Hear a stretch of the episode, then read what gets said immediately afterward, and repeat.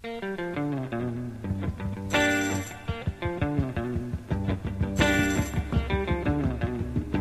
a difference in the way you think about these things, whether you think about you know, choosing a career, and that's most of the language, and most of the books and uh, counseling that you have today. You know, choo- what what are you going to choose? Choosing a career and being called to a career. It's two very different things. That was Dr. Gene Edward Veith, Provost and Professor of Literature at Patrick Henry College in Virginia, former culture editor of World Magazine, and well known author and speaker uh, who has contributed his thought on topics as uh, diverse as Christianity and culture. He's talked about classical education, literature, the arts, and uh, most importantly for our purposes today on Radio Free Acton, he's talked a lot about faith and work and we are going to get to our interview with him in just a bit. First of all, though, let me welcome you to the podcast of the Acton Institute for the Study of Religion and Liberty. My name is Marc Vander Maas. Always good to be with you on our podcast here on Radio Free Acton. I want to take a moment before we get to our interview to point out a couple of events coming up on our jam packed event calendar here at the Acton Institute. I've mentioned before on Radio Free Acton, we have uh, probably our busiest event calendar that we've ever had at Acton uh, in terms of uh, public lectures and and, th- and things of that nature. Uh, here, we we've got our busiest three or four month period, I think, in the history of the institute this year. Uh, and we've already had some great lectures uh, so far, and we've got a few great ones coming up that I want to make sure you're aware of, uh, so you can get registered for them quickly because they are filling up fast. First of all, April 9th, 2015. Doors are opening at 6:30. Presentation begins at 7. It is Os Guinness. Os Guinness is a longtime social critic, author, thinker. He has 30 books to his credit as either author or editor. His latest book is the subject of his lecture on the 9th, which is Renaissance, the Power of the Gospel. However dark the times. Os Guinness will be coming to Grand Rapids, Michigan, here at the Mark Murray Auditorium to talk to us. Please do if you're interested in heading to this event, if you're interested in registering, do it now. It's filling up fast. Head over to acton.org slash events and get yourself registered for this event. There'll be a great presentation from Os Guinness, a book signing, and it's going to be a, a wonderful night here at the Acton building. Uh, we also have another evening event coming up, and this a co-sponsored event with our friends from the Mackinac Center for Public Policy. If you don't know who Mackinac is or what they're about, check out their website at mackinac.org. And for those of you who are not uh, from Michigan, you should know that Mackinac is spelled M-A-C-K-I-N-A-C. The Mackinac Center at mackinac.org. They're co-sponsoring an event with us on April 14th. Doors opening at 6 p.m. Event begins at 6:30. The lecture is titled Is Big Business a Danger to Economic Liberty? And the man behind the lecture is Timothy P. Carney, who is the senior political columnist at the Washington Examiner. He's also a visiting fellow at the American Enterprise Institute. He has two books to his credit, and he will be here speaking on that topic. Once again, April 14th, doors open at 6. Head over to acton.org slash events to register for these events and a whole bunch of other good stuff there as well to check out. So please do that right now.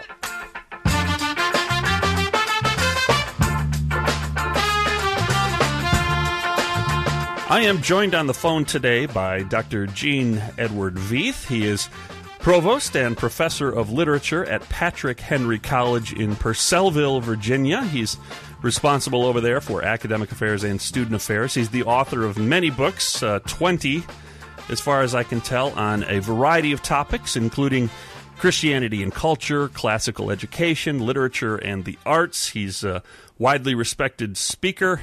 And uh, most recently, uh, for our purposes, he was here at the Acton Institute as part of the 2015 Acton Lecture Series talking about the actual Protestant ethic and the spirit of capitalism. And Dr. Veith, I want to thank you for taking the time out of your busy schedule to join us today on Radio Free Acton. How are you today? Oh, good. It's my pleasure. Well, let's uh, let's get right into it. I, I guess the the uh, the background of the questions that I'll ask. I was raised in a uh, in a Protestant family. I was uh, a member of the Christian Reformed Church growing up, and uh, when you're in a in a in a Reformed family, one of the things that's kind of part of the background of your life is the Protestant ethic. You hear about it; it's just there, but you don't often I suppose you don't often think about it. Can you help us to define what what do we mean when we talk about the Protestant ethic? Where does that come from? Well, it really came from uh, Gray, very important, one of the founders of social science itself as a discipline, Max Weber, who wrote the book called The Protestant Ethic and the Spirit of Capitalism. And he noted that capitalism really began about the time of the Protestant Reformation. Uh, not only that, it really flourished in the Protestant countries, uh, especially of Northern Europe uh, and America, um, England, Germany, um, Scandinavia, and the like. And so he wrote this study arguing that the Protestant doctrine of vocation, which made ordinary human labor, gave, gave, uh, gave it a, a, religious value, uh, really was one of the main uh, reasons that capitalism flourished. Now, he he makes all kinds of uh, uh, conclusions and deals with all kinds of evidence about this. But uh, for example, he says that the Protestant merchants, especially the Puritans, were very hesitant about any kind of conspicuous consumption.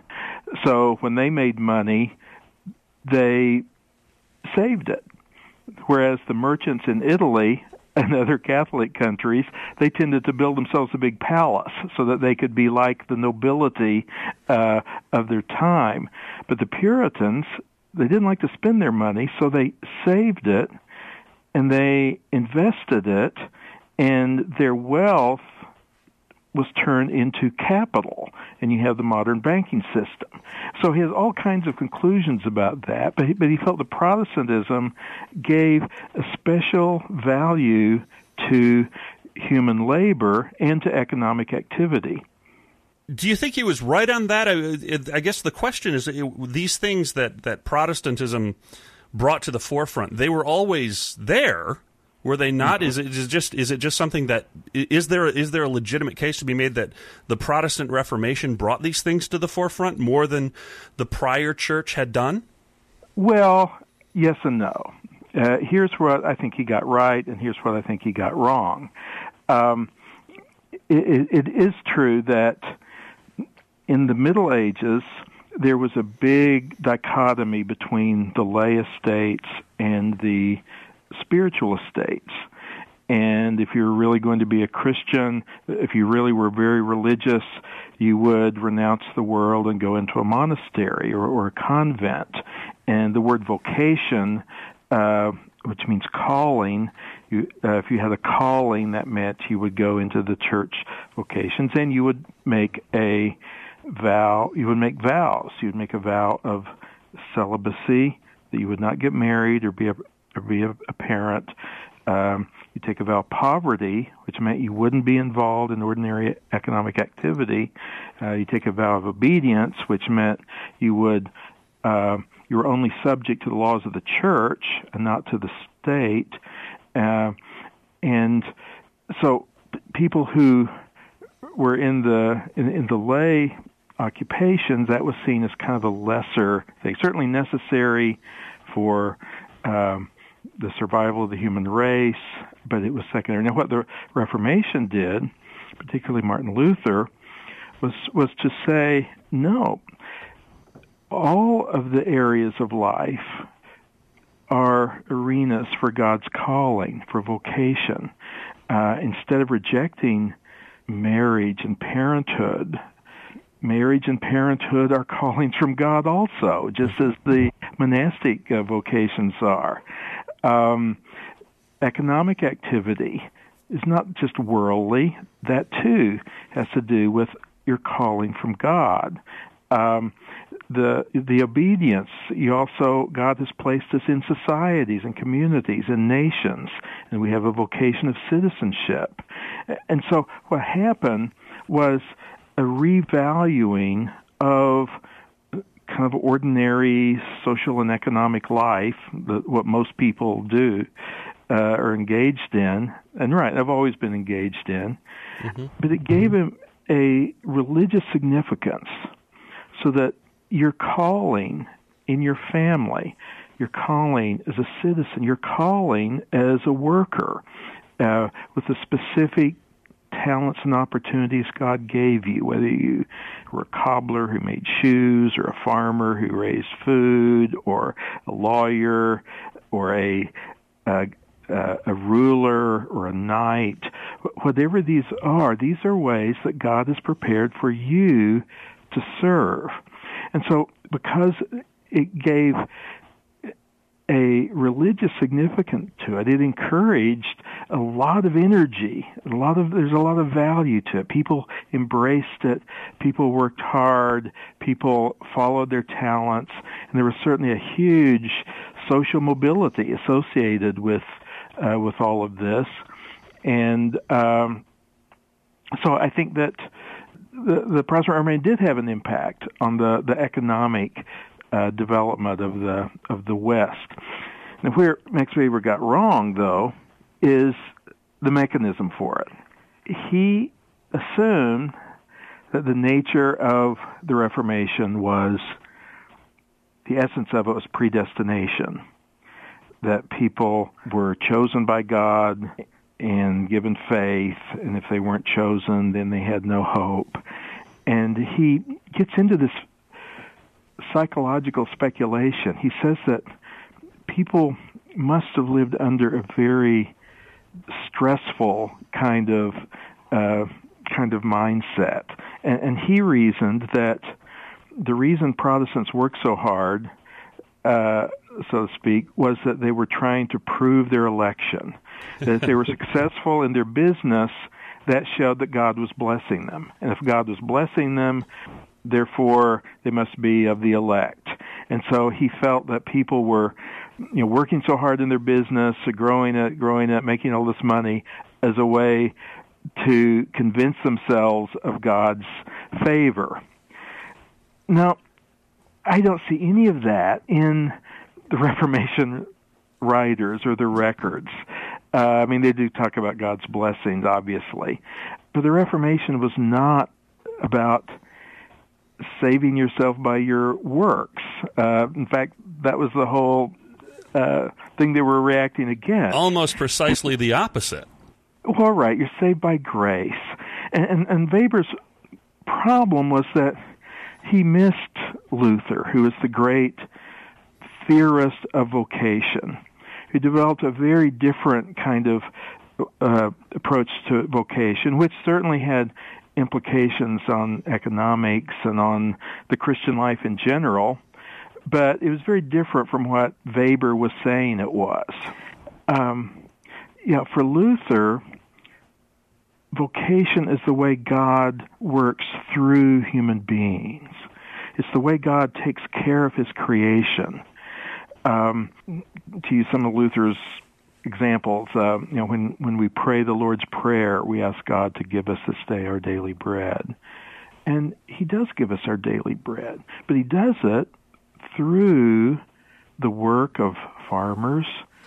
Who grew the grain, the baker, the millers who turned it into flour, the the bakers who baked it, the the people who prepared our meal, and we we pray before God, thank uh, before our meal, thanking God for our food, and we're right to do so, but he's using human beings doing ordinary things in the ordinary economy to provide the food that we need to live.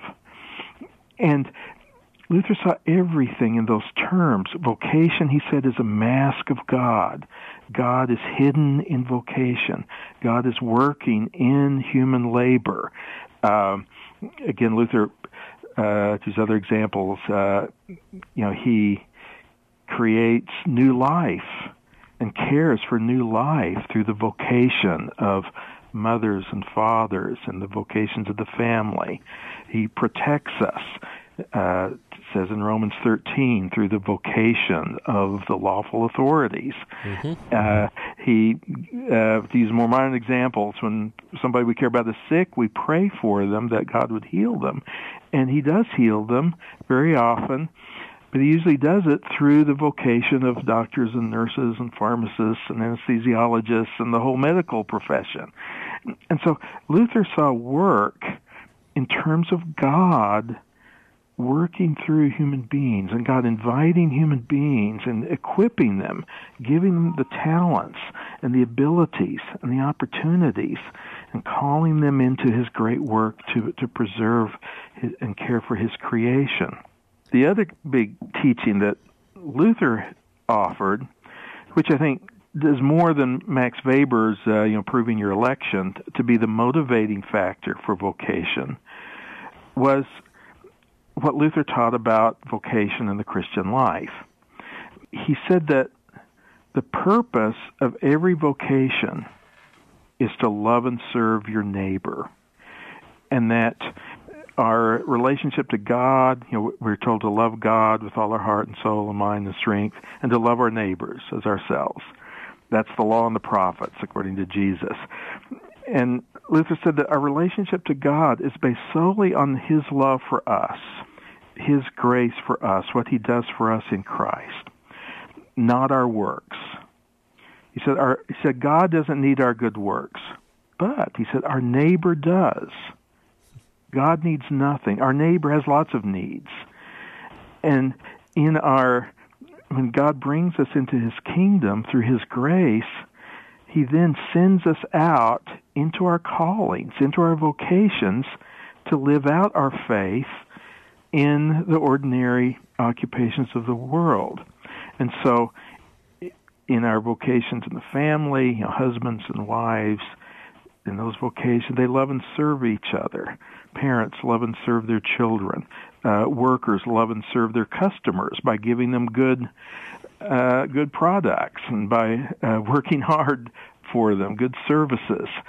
And the picture of the economy becomes this this exchange of people doing things for each other, um, loving and serving each other, to be sure, they're they're profiting and their their uh, wealth is accumulating, but that becomes the the the, the byproduct of really this Christian life of love and service.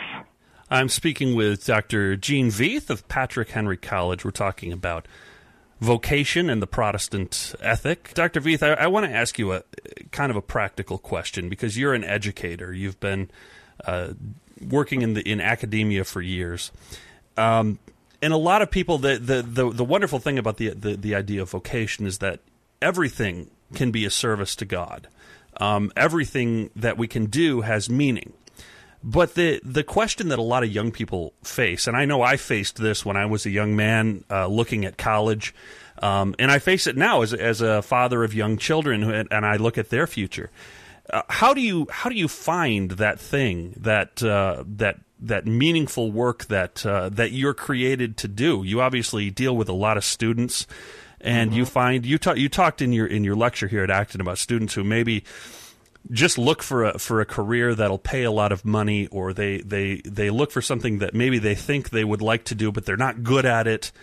It, it can be mm-hmm. difficult to kind of discern that that career calling or that thing that um, that uh, that you are, are meant to do in your life that the, the, the, that you use the particular talents that you have. How do you advise your students? How do you advise parents who are looking to send their children off to college and uh, and and to find that meaningful career? How do, how does how does one do that? Well, th- th- there's a difference in the way you think about these things. Whether you think about you know choosing a career and that's most of the language and most of the books and uh, counseling that you have today. You know, choo- what what are you going to choose? Choosing a career and being called to a career. It's two very different things. If you just think of it in terms of your choice, the assumption is, well, you can be anything you want to be, and we tell our kids that. And you know, people, uh, students will research what uh, jobs uh, are going to be in demand when they graduate and what, what the pay scale is and and kind of look at things that way but if if you look at that in terms of something that God has equipped you to do and is calling you to do it's kind of different. I mean if you think of God's calling you have to look at your talents and your abilities and your skills and your interests uh, as well as your opportunities, and, and see those things as coming from God's hands. Uh, a person who doesn't have you might want to be a, an accountant because that's that's a good field. But if they're no good at math, they're not going to be a good a good uh, accountant, and, and they have to look at their their their their, their personal gifts. Now, obviously, you still have a lot of choices to make in college, but but but here's another thing about vocation. It really emphasizes ordinary things and that God's manifested through ordinary things as well as um, you know extraordinary miracles, which we often uh, prefer uh, as Christians. But vocation is in the here and now. So I try to first get students to know that right now you are where God has has brought you. You have a calling right now. Maybe it's as a college student, and the proper work of a college student is to study. Uh, but maybe you also are working at McDonald's to pay your way through. Look at that as a way to love and serve your neighbors, your, your, your fellow workers, your bosses, your customers. If you're not providing a good or service that helps somebody or that benefits someone, you won't stay in business, you know, whatever that is. And so the ordinary tasks of life, these are these are, calling. Now you'll be called to other things later. But don't get ahead of yourself. What is your calling? What are your multiple callings right now? Now try to help them get get get that sense. And later things will happen. You'll you'll you may get a summer job, you may get an internship that leads to full-time employment. A lot of what we do in getting a job frankly is out of our hands. Very true. It, it's not up to us completely. It's up again. External a calling is external to us. When you get a job offer from someone else, from a company, okay, that's coming from outside yourself, and that's sort of calling you into that work. And it may be that God is using that to get you into that kind of profession. But so God brings you where He wants you to be. Uh, in, in a way, it doctrine of vocation, you know, encourages the Protestant work ethic, as we've seen, but it also can take a lot of the pressure off because you can understand and, and be freely understand that whatever you find yourself to do, the doors that open, the doors that slam in your face, these are all ways God has of bringing you to the arena of service that He has for you. Dr. Veith, I want to thank you for taking the time to talk with us today. It, it's very, uh, very illuminating, and we appreciate you taking the time. I know you have a very busy schedule, and uh, it's great to talk to you again. Well, same here. Appreciate it.